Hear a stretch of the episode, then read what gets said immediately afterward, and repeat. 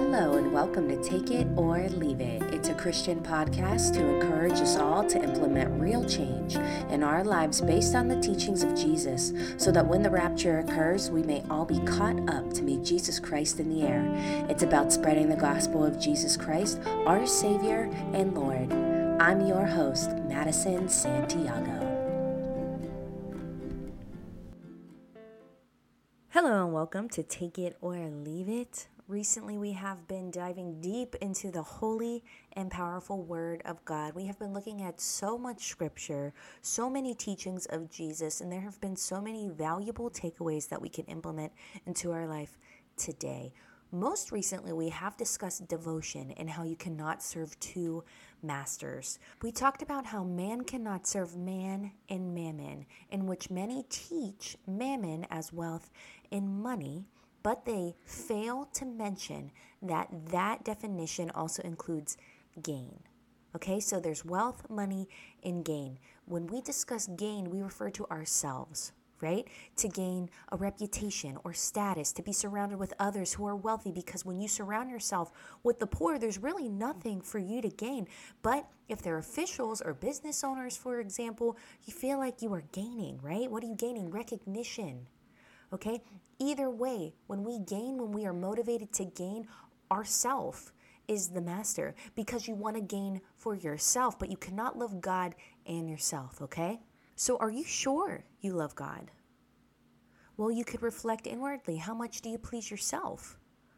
Our self is one of the two masters. Remember, Jesus said to follow him, we must deny ourselves all have a command to go and make disciples. After the Holy Spirit baptism, you will find that you are so hungry to serve Jesus. Okay, Jesus shared that man shall not live by bread alone. That was a prophecy, and it came to pass when the Holy Spirit came to earth. We need instructions from Jesus, and we want to make progress. So what?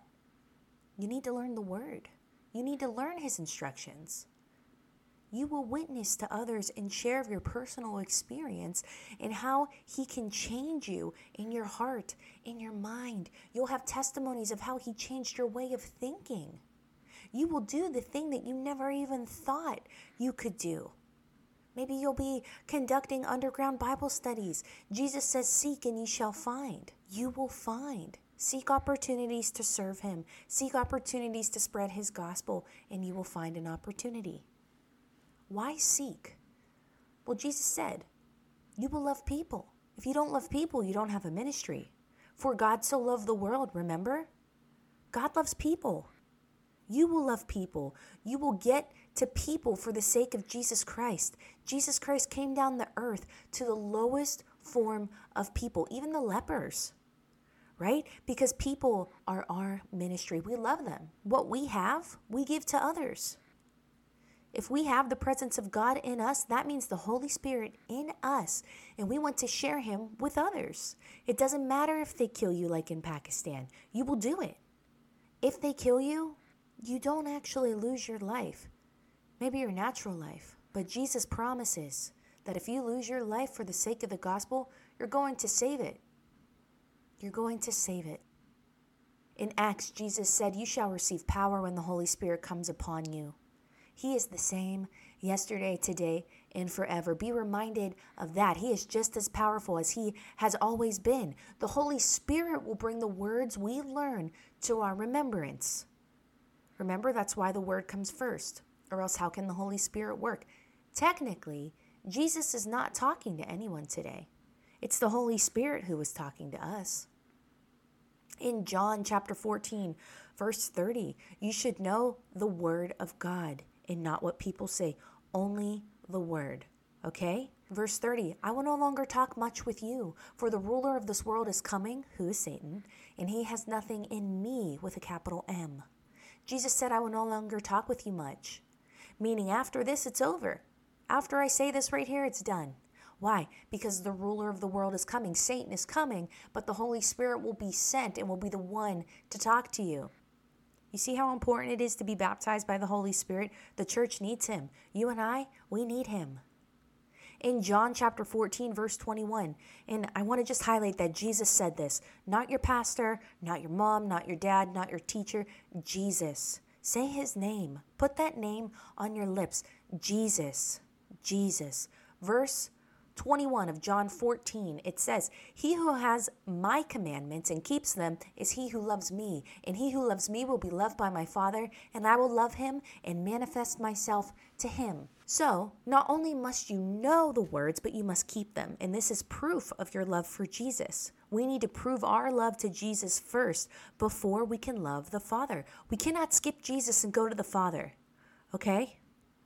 Like how many companies they have an open door policy. You can report your concerns to anybody. It doesn't have to be your direct supervisor. That's not the same. We cannot skip jesus and go to the father. Many skip jesus today. Jesus is the way and we must be sensitive of ministries of those who appear to be mature christians even those who have been serving for many years. If they omit jesus be careful of them the world teaches to lead by example as well. Even the church will say to lead by example. Why? So others will follow, right? Maybe even in your workplace, lead by example. In the spiritual world, however, that's not true. We can lead by example all we want, but people will still live how they want to live. Look at the life of Jesus on earth, the Savior himself. How many people actually followed him? Twelve? And one betrayed him? Were they led? They weren't led until they received the power through the Holy Spirit. So devote your life to serve Jesus. This world today is not going to get any better, but true servants of Christ will. Be alert to those who claim Christianity, but who never witness to others about Jesus. This person, the one who doesn't witness, they have no power through Christ. Jesus encourages us and tells us we will do better things than he did. And Jesus did a lot of miracles when he was on earth. Jesus warned us of the false prophets and comfort ministries. What is a comfort ministry? It's a ministry that serves within the four walls of the church only. These are the ministries that are all programs, but no action outside the church. It's the comfy church, right? It's so comfortable in there, it's uncomfortable outside. There's discomfort outside, this church says. This requires the indwelling of the Holy Spirit, who is the power to witness. To go amongst the discomfort, you need Him. You need the Holy Spirit. And we have an order. What is the order? To go and make disciples. Not one person is excused from this order. In Matthew chapter 7, verse 21. First, before we read the verse, who is Jesus talking to here? Jesus is talking to servants who claimed that they served Jesus. That's who Jesus is talking to. But they didn't serve God. They skipped Jesus and they did not bear any fruit. Let's read Matthew 7 21 and 22. Not everyone who says to me, Lord, Lord, shall enter the kingdom of heaven, but he who does the will of my Father in heaven. Many will say to me in that day, Lord, Lord, have we not prophesied in your name, cast out demons in your name, and done many wonders in your name? This verse here, verse 22, it mentions many. That is almost all, right? Well, let's be sure. When we look it up in Greek, it's going to tell us the original meaning, and it does mean almost all. So, the majority. So, if you have 10, many of 10, almost all of 10 is going to be 9. In here, we see that these people that Jesus is speaking to, they start to name all the ministries that they did prophesying in your name, casting out demons, many wonders in your name. Verse 23 And then I will declare to them, I never knew you. Depart from me, you who practice lawlessness. So please note that knew doesn't mean know your name because, of course, Jesus knows your name. He knows everything about you. He knows how many hairs are on your head right now. Jesus means he had no relationship with you because you would not keep his words. That's what Jesus is saying. Jesus is saying, Where's your produce? Where's the fruit? Jesus didn't see any 30 fold or 60 fold or 100 fold. All you have are ministries of comfort. You did not follow instructions, you ignored the command, right? That's the command of heaven to go and make disciples. This is what Jesus is saying here. Jesus is warning to those who will be surprised at the end of time. We must do what he says now. Okay? This leads us to Matthew chapter 10, verse 7. Verse 7 says, And as you go, preach. saying the kingdom of heaven is at hand. Okay, so can you cook for church? Yeah, I cook for church. Can you sing at church? Absolutely. But you can do these things for church, but you need to preach. That's why it is mentioned first. Preach, then do the other things, right? What are the other things? Well, in verse 8, we know it's heal the sick, cleanse the lepers, raise the dead, cast out demons. Freely you have received, freely give. Okay, so when Jesus is talking to the people that believe that they have served him in Matthew 7, they start naming these comfort ministries, but they're commanded to do those things, right? Heal the sick, cleanse the lepers, raise the dead, cast out demons. Those are good things, but preach. You can do this with the power of the Holy Spirit. This is the power that we need to witness. We say the kingdom of heaven is at hand, meaning Christ is here. Christ has come upon you today. We know what it means to heal the sick. How do you do that? You lay hands and you pray for healing in the name of Jesus. Doesn't have to be a long prayer. Christians know this. The Bible mentions lepers. They were very sick and they were visibly sick. Would you lay your hands on them to pray today? Many today would probably back up and maybe ask them to, to put on a mask, or maybe they need to put on their mask to start. But no, you don't have to back up. You pray. You don't ask them, what's your illness, to determine if we will pray and lay hands on them. Can you imagine? Have faith, people of God. Lay hands on all. Many may have contagious diseases, but rejoice because you will be covered by Jesus. Okay, so we're to preach. The kingdom of heaven is at hand. Where is the gospel and the healing ministry? They aren't a bad ministry. Healing is good in the name of Jesus, right? If you are healing in any other way, that is not in the name of Jesus, that is not good. That is not good. But what good is it to heal a man if he will still go to hell? The primary goal is to preach the gospel. It's the same idea for deliverance ministries, right? Casting out demons. What's the difference if the man still goes to hell or the woman still goes to hell? The gospel must be preached. Why? Because God cares for your soul. If someone dies of cancer, He wants your soul. Saving souls is the priority. So, yes, of course, cast out demons, heal the sick, but you must preach. Preach the gospel. In Matthew 10 7, these people had ministries that focused on the minor command, not the major. They did not preach, so they failed the commandment. These are fruitless ministries that did good things, not God things. Okay? These ministries missed the divine order of Jesus, and these ministries made Jesus a speck in their ministry, allowing them to appear godly. And today, Jesus isn't mentioned until the end.